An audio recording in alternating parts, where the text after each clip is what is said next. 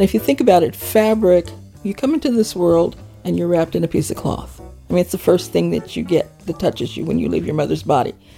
When you leave the world, you're wrapped in a piece of cloth. Even though it's inside a wooden case or another kind of case, you're wrapped in cloth. So, cloth is something that is really personal. And when I found out that politicians can relate to the cloth, thinking about their own childhood situations and, and their grandmothers or whoever taught them to quilt. I had a, a Kansas senator tell me with tears in his eyes that his he used to sit with his grandmother and tie the knots with the, with his grandmother's quilt. And this man is crying.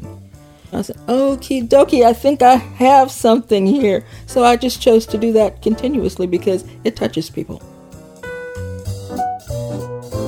Welcome to Hello Atelier. I'm your host, Betsy Blodgett, and with me is producer Jonathan Getz. Hello. So, while we moved to Kansas City in the early 2000s and we made an effort to see many parts of town, there is a lot of local history that we still know nothing about. Right, especially when it comes to that expansive area between downtown and the airport that comprises about a third of the KC Metro. And lately, I've been hearing one neighborhood name over and over on the radio, online, and then when I was researching today's guest, quilter Nedra Bonds, it popped up again and that neighborhood is called Quindaro.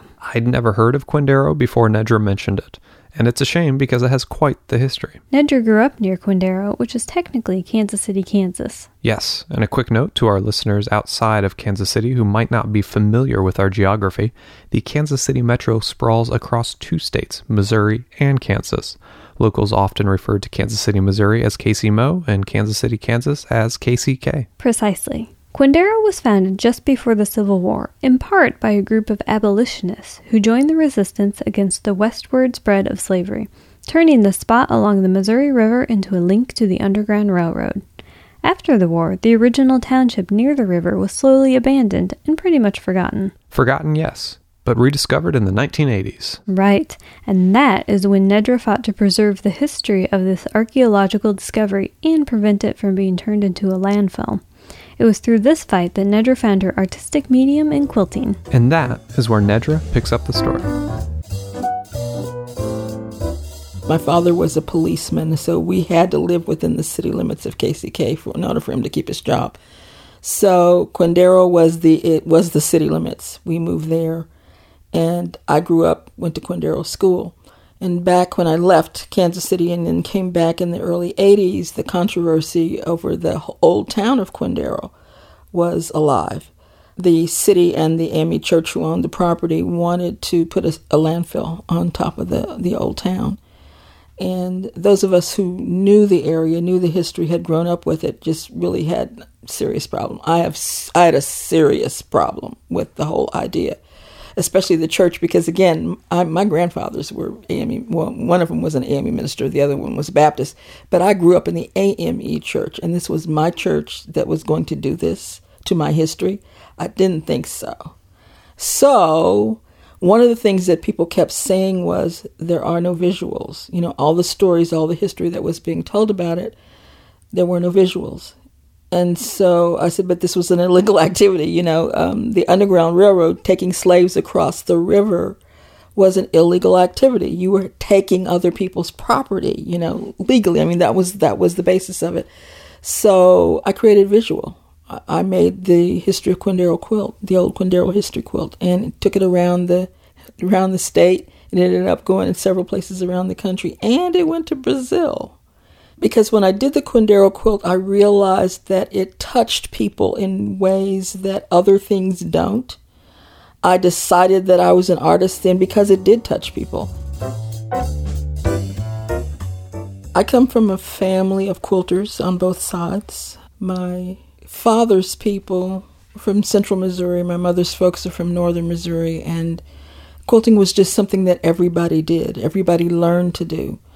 And when I was like six, my great grandmother, my father's grandmother, um, sat me down and said, Okay, you're old enough to learn how to do this. And the other grandmother, my mother's mother, said, You will learn to do this because this is who we are. And I didn't know what that meant until years and years and years later, but but I've always done it. Everybody, even the boys in our family, know how to do how to quilt. Oh, I just I hated quilting because it, it was tedious and my folks would always measure the stitches. You know, if I didn't have 10 stitches to the first digit of my finger, they'd make me take it out and do it over.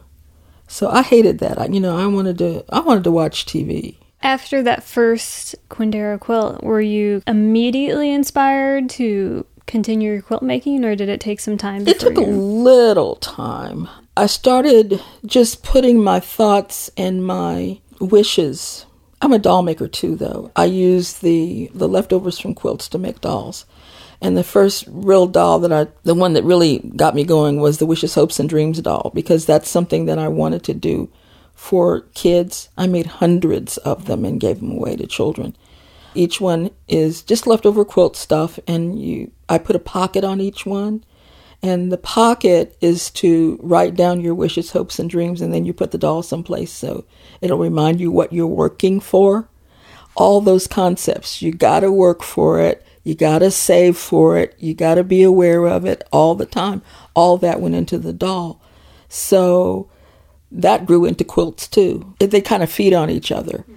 And it's continued. You know, every time I get really frustrated with whatever it is, even my bills. I put it into a quilt. What I do is not the regular quilting. It's not everyday quilting. It's each one. I don't ever use a pattern. I don't even make a pattern. I, you know, use my scissors and just go ahead and cut out whatever I'm going to do. Mine always have a message, and I use them to as a as a jumping off point for something else. Nedra's work as a community activist isn't something that she stumbled into.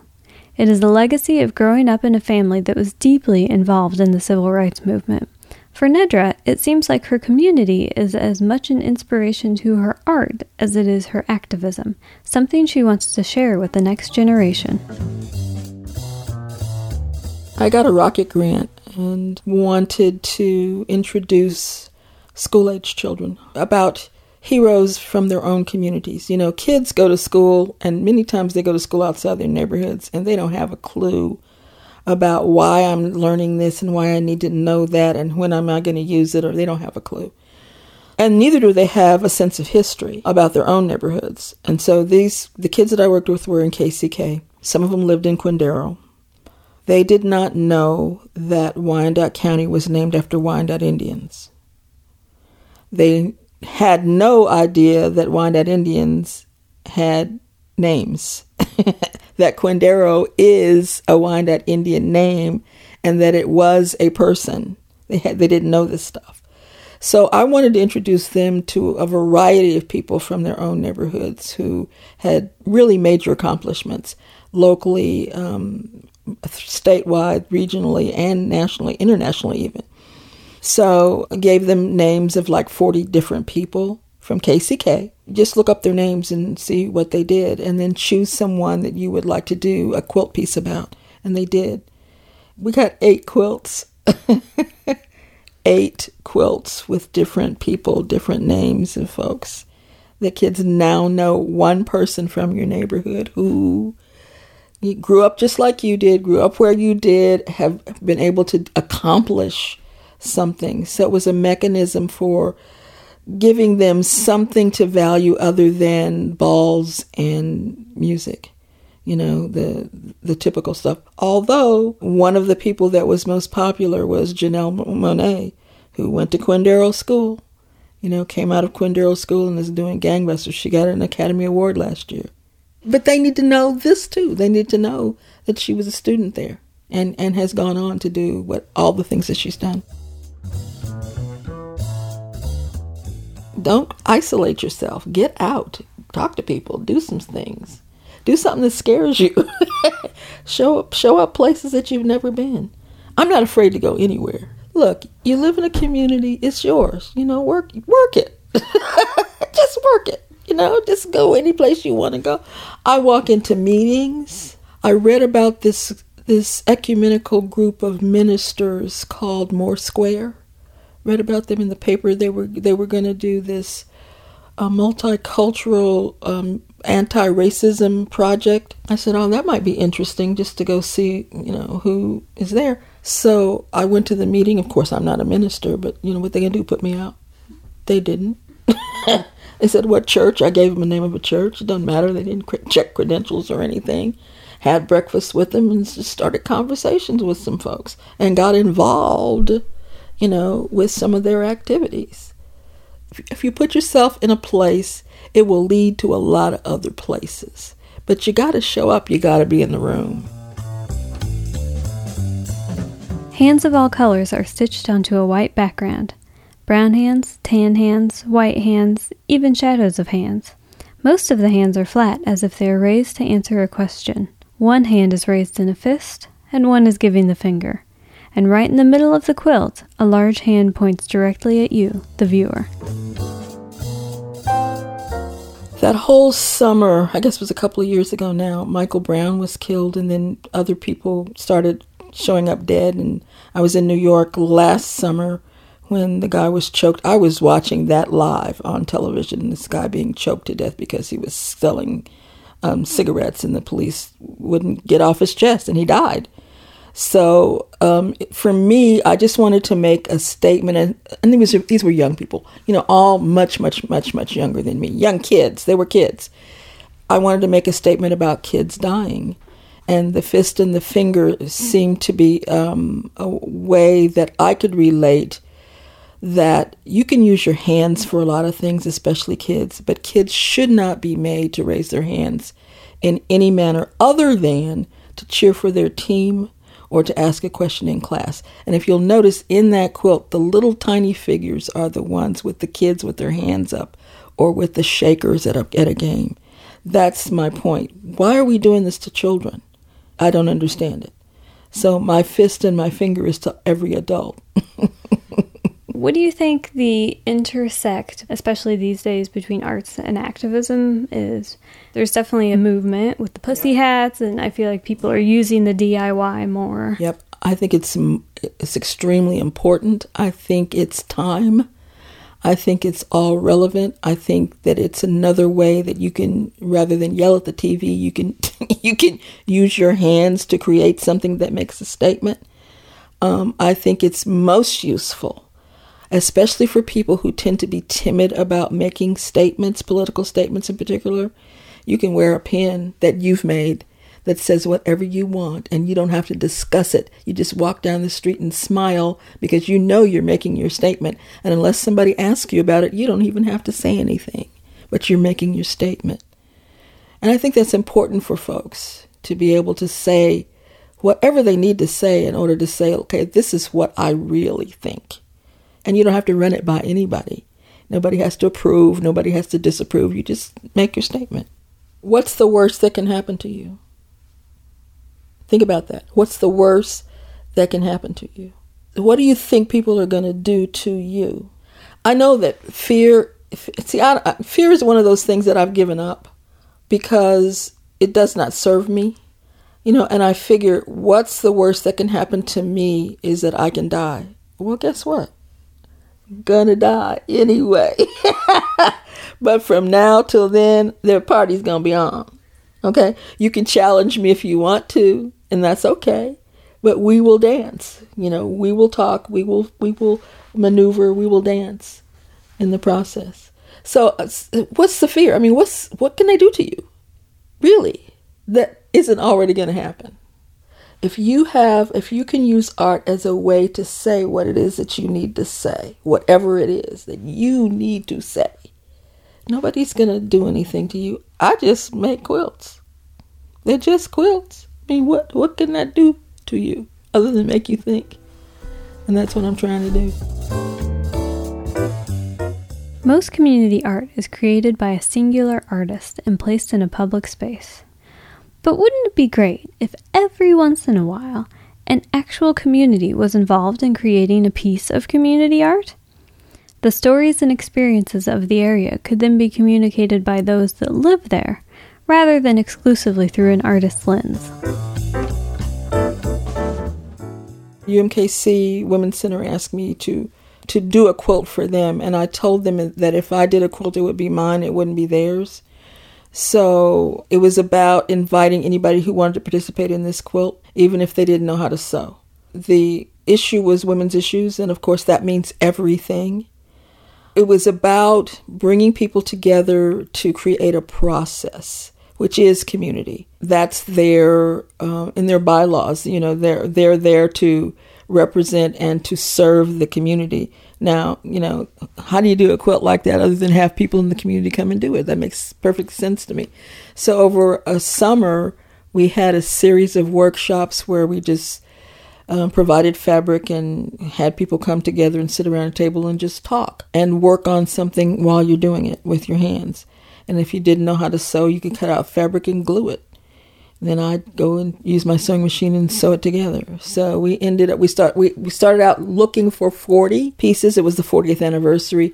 We ended up with more than 100. So that project just grew. It grew like crazy. Um, rather than sew all the pieces together that people made. We bound each piece individually. That way they could put them together in terms of theme or in terms of color or kinds of fabric or I mean any any number of ways the pieces could be put together in and it and parts of it could be loaned out to other folks, you know, to talk about community issues.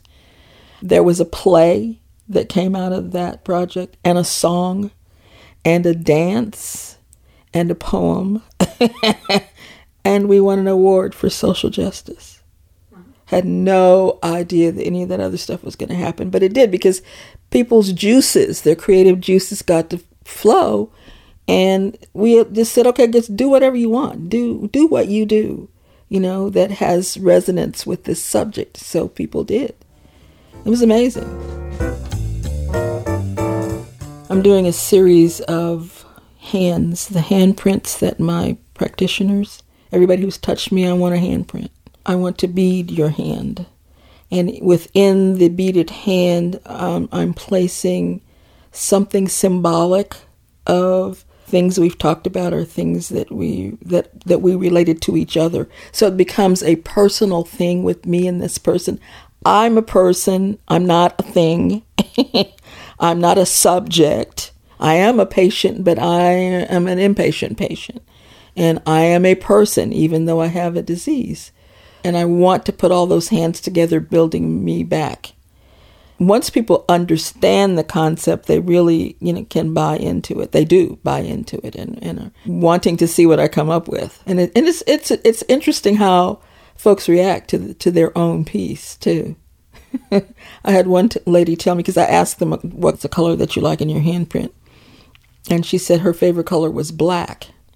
I said, "Oh, that's that'll be interesting." So I did her piece, her hand in black, and I put crosses in it because she always said, "God bless you" at the end of each interview, and put crosses in it, and left one finger com- that was not quite done. And when I showed it to her, she said, "That's my husband." I didn't ask. then I found out later that he shows up every day with a snack for her or lunch for her and he cares for her like like she belongs to him. I don't mean that in a negative way. I mean he really really takes care of her. She and I are, are connected then in a different kind of way as well. Are you going to show it at the oh, hospital? I hope so. I, I'm really working on doing that.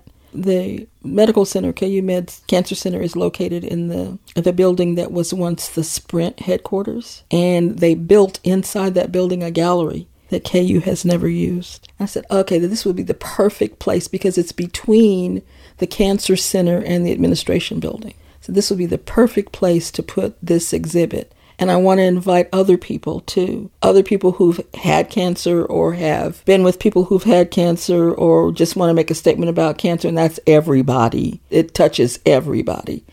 And just allow people to use their voices and say whatever they need to say about cancer.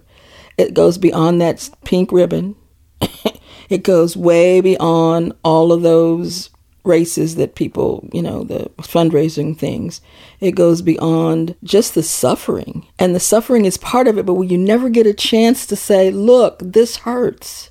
This really, really hurts.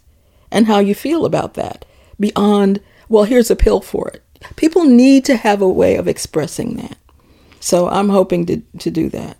Open that whole gallery up and put anybody who wants to participate, put their art in there. Pay attention to how you feel. Pay attention to what it is that triggers how you feel. Pay attention to what's going on around you. Pay attention to what needs to go on around you and just plain pay attention. And then funnel all of that through your head, through your hands, and make art. I want people to tell stories, their own stories. I want people to be able to use their own voices to, to say whatever it is that they have to say. And it doesn't matter to me what that is. You know, you just do what you do. And this is another way of doing that rather than like right now, I'm, I yell at the television a lot. I think a lot of people do. And rather than yelling at the television or yelling at your kids or yelling at, you know, your significant other or whatever, take those emotions and put it into a piece of artwork. Somebody else will probably relate to that. And if you can have that conversation with someone else through your work, you have created art.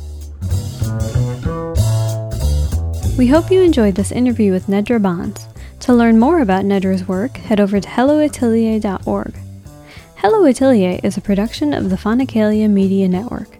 An easy way to help support this program is to subscribe for free on iTunes or Google Play, or visit our Patreon page to become a patron who receives exclusive podcast extras. Also, don't forget to follow us on Facebook and Instagram to see extras from the podcast and where you can live a little Hello Atelier every day.